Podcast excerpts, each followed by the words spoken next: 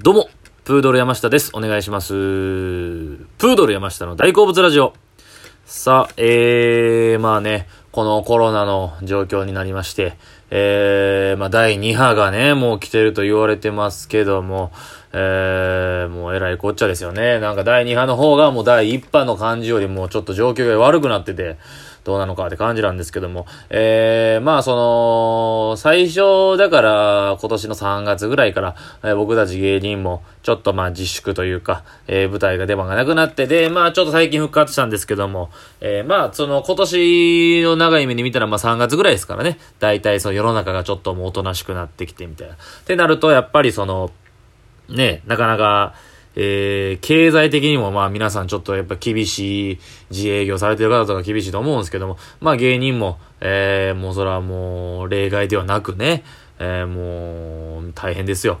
で、まあ、その、バイトをやってるんですけども、えー、まあその3月、えー、4月入ってからかな、ぐらいから、えー、新しく、えー、バイトを始めまして、あの、先輩芸人のビタミン S さん、はい。で、ビタミン S コンビでやられてるんですけども、ご兄弟で、あの、お兄ちゃんさん、今競馬とかで、えーすごい当ててはる YouTube とかもやられてる方なんですけども、その、一度のごお食事連れて行っていただいた時に、まあちょっと、えー、そう、後編かみたいな感じで誘っていただいて、で、週、まあまあたまにほんまに週1、2ぐらいで、今も行かしてもらってるんですけどもね、えーそこがまあなんかちょっとおせちのおせち料理、あの、正月にね、あの、食べる。それの、まあ、工場なんですよ。えー、まあ、そう難しいんですけど、説明したら、おせちをまあ、そう、の正月のためにそう1年間作り続けてて、みたいな。で、まあ、その、そこで、まあ、女性、ほとんど働いてる人が、女性のパートの方なんですよね。あの、主婦の方とかが多いんですけども、えー、何人か、えー、その、男性の従業員というか、まあ、ちょっと、えー、力仕事とかも結構ちょっとあるので、何人かいてるんですよね。えー、で、まあ、僕も働いてるんですけども、えー、まあ、そこであの、中国人留学生の人がまあ一人いてて、さ、えー僕より後に最近入ってきたんですけども、えー、まあ、その留学生の子と、えー、仲良く、仲良くというか、えー、よく喋るんですよね。二人でこう、黙々とさ、作業するときとかがあるんですけど、あのえー、その彼との会話がすごく面白くて、そう、僕最近その刺激というか、いろんな情報を得られるんですよね。あのその結構他の周りの芸人とか話聞いてたら、結構ナンバ界隈とかでバイトしてたら、結構今はもう少ないですけど、ね、ちょっと一時もめっちゃ中国人の人ばっかりやったじゃないですか。で、その日本に住んでる学生とかでの留学生とか中国人の子も結構働いてる人多くて、そこで交流できたりとかっていうのも話は聞くんですけど、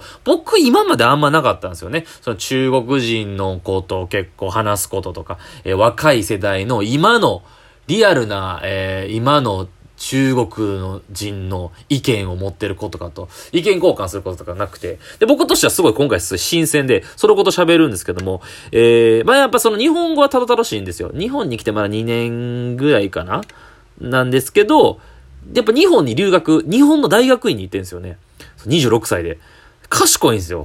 たどた、まあその日本語はたどたどしいけど、あの、ちゃんとやっぱ賢いんで、話しててなんかこう面白いというか、あの、すごいお互いになんかね、だ向こう向こうで僕の日本人的な感覚の意見とか言ったらこう、ああなるほどな、みたいなんで、すごいなんかお互いディスカッションじゃないけど、意見交換することがすごい面白くて、そう。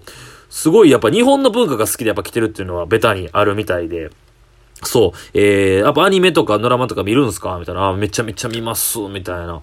もうやっぱにめちゃくちゃおもろいです。おもろいねみたいな言うんすよね。そう。で、大河ドラマが好きみたいで、えー日本の NHK の戦国時代が大好きなんですよ、私、みたいな。えー、戦後、大河ドラマ好きなんですよ。僕も歴史好きなんですよ、とかで喋って盛り上がるんですよ。そう。そう。で、ドラマとかめっちゃ見てて、あの、半沢直樹おもろいですよって僕見てないって言ったら、めちゃくちゃびっくりされて、えー、見てないんですか？みたいな。そう。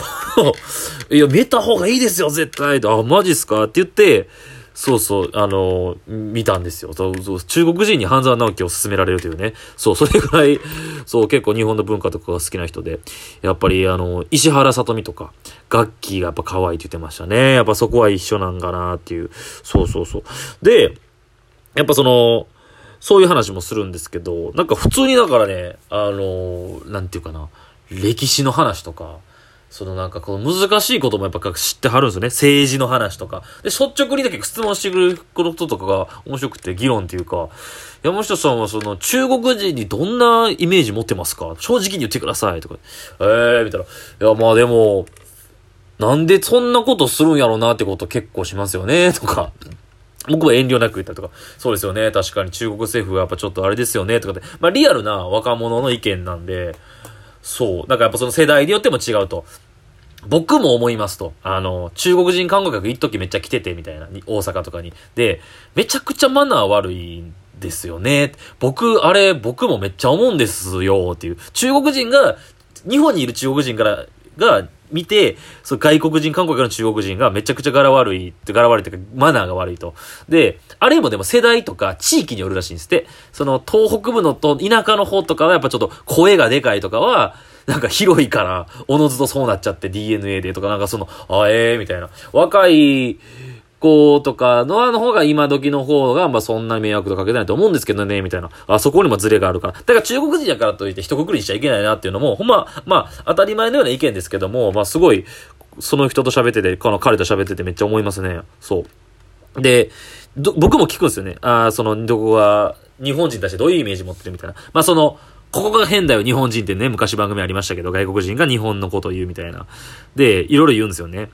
あの、なんで、あの、なんかその日本人は、その笑顔はいいんやけど、そのお客さん、えー、客として店行って、店員で、めっちゃ笑顔で接客してくれるのは嬉しいんやけど、なんか怖いと。なんか、ほんまは多分そんな、ほんま良くないこと思ってても、なんていうかな、その笑顔というか、嘘、嘘っぽい笑顔というか、だからその、何を考えてるか分からへんと。まあ、いわゆる、本音と建前っていう感覚があんまよくわからんみたいな。そう、なんかこう、別に、中国人はそこをそんなに気配りとかしないみたいな。だから、そこがなんか怖いです。何考えてるかわかんないみたいなとか、へえみたいな。だから結構、その、彼はその、日本メーカーに就職したいみたいですね。で、日本企業に勤めて、だ中国で、の、で働いたりとかっていうのを目指してるらしいんですけど、だからか人間関係をこう築き、日本人と築き上げるのがちょっと不安なんですよね、とか言ってて、ああ、そうなんやな、みたいな文化の違いとかあるな、とかって思って、そうそうそう。その辺とか、面白いですね。そう、なんか、だからその日本人は、仕事とかにおいても、えだから中国人とか他の海外の人は結果主義やと。だから途中どうでもいい。別に、だから例えばその人が性格悪かったとしても、もう結果さえ残せれば何の文句もない。言わんし周りもって言うんですけど、彼から見て日本人は家庭主義だと。これ面白いなと思って。結果主義ではなく家庭主義。だプロセスをすげえ大事にする。結果もそうなんやけど、例えば、えー、その人の、その、それの、なんか、人に対する、周りに対する心配り、目配り、気配り、心配りって彼は言ってたんですけど、日本人はやっぱそれがすごい、すごいんやけど、なんかそこに重きを置きすぎてるな、みたいなこと言ってて、はあ、家庭主義ってのは面白いなと思いましたね、日本は。そう。で、あと、なんかその、まあ、経済学学んでるんですよね、彼は。そう。で、結構その日本の、えー、政治とか、その、まあ、経済のこととかも結構言ってて、あのー、日本はすごいいい国やって言ってましたね。めちゃくちゃいい、もう。あの、今回の定額給付金ももらってるんですよね、外国人は。他の国じゃもらえないよ、とかって。日本最高やって言ってましたね。安倍さんめっちゃ支持してましたね、彼は。そう。で、なんか医療費も、だから日本の病院やったら外国の人にも、保険料払ってたら、そうそうそう、別に受けられる。あの、負担、だから国が負担ですよね、何割、何割かは。もう中国なんか病気したらもう金なかったら死ぬだけやって言ってましたね。めちゃくちゃ日本は言ってました。で、やっぱ格差のレベルが、その全然違うと。そので、貧乏な人がめっちゃ多い中国は。で、中国の格差の方が、日本も格差ある社会って言われてますけど、もうレベル違うと。マジで中国はもうのたれ死ぬ人がいるぐらいじゃないですか。でも中、日本は言ってもそんなないと。上と下の差が。だから、で、すごいまた面白いこと言ってたのが、その、日本は資本主義なんですよね。やけど、まるで社会主義みたいや、みたいな。って言ってました。中国は社会主義、共産主義歌ってるんですけど、中国の方がもう今すごいじゃないですか。もう資本主義も、お金持ちはお金持ち、貧乏は貧乏っていう、もう歌ってるだけで表向きは社会主義って。なんか日本の方が社会主義、日本の方がそのみんな割と平等というかっていうの。その人の、まあその彼の観点から気づかされることがありましたね。はあ、みたいな。と、教育の話もなって、あのー、僕は尖閣諸島の話とかもしたんですよ。もう結構タブーかなと思ったんですけど、どう思ってるのかな個人としてはどう思ってるのかなって聞いたら、尖閣諸島、まあ、土地領土問題あったじゃないですか。む、昔からそういう教育を受けてるらしいですね。そう。いやー、すごいなと思って。その幼稚園ぐらいからそういう韓国のね、あまあ、あったじゃないですか、歌、竹島の歌があったみたいなとか。いや、それ、そんな小さい頃からやられたら、それはなんか強いな、気持ちはっていうか。そう。でもなんか一緒に笑ったのが、幼稚園ぐらいからその尖閣諸島の勉強を使って、幼稚園めっちゃおもんないっすね、って言ってて。日本の幼稚園の方が好きななんか楽しいことやって、お遊戯とか。日本、中国おもんないっすね、っての言ってましたね。そう。あと何言ってたかなそうそう。だから、あれも言ってた。その、まあ、ここが変だよじゃないけど、日本人ってなんであんな並ぶん好きなんですかっていう。まあ、これもなんかテレビとかで聞いたことあったんですけど、でも、改めて思ったんですよね。あの、まあ、その、アトラクションとかはわかると、遊園地とかは。食べ物にあんな並ぶんマジで意味わかんないっす、みたいな。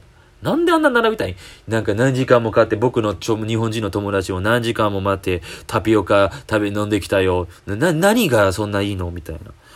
そう思いました。なんかそれはでも考えさせられるというか、日本人ってやっぱ食食べることが好きなんかなというか、うん、なんか待てる？なんかそのミーハリの民族なんかなんて僕は結論そこでなんかなんでなんかなって聞かれて、日本はなんか見えっ張りの民族なんじゃないですか。まあいわゆるミーハー。みんなミーハー。だから、あれだけのこの対価、まあしんどいこと耐えて、あの、あん、この話題のやつこんだけ待って並んできたよってことが自慢になるとか。そう。あと、辛い苦行苦行っていうか、辛いことの先に何時間待って耐えたら、そんだけ美味しい料理が待ってる。そんだけ苦しい思いした分、味はひとしおというか、味わえるっていう感覚は、なんかその日本人って独特の持ってるもんじゃないかなっていう勝手に考えさせられたんですけどっていう。そうそう、なんかいろんな話をして刺激になったなっていう、あの、中国人留学生の彼とのイ、イさんとの会話を、えの中から思ったことを話しました。ありがとうございました。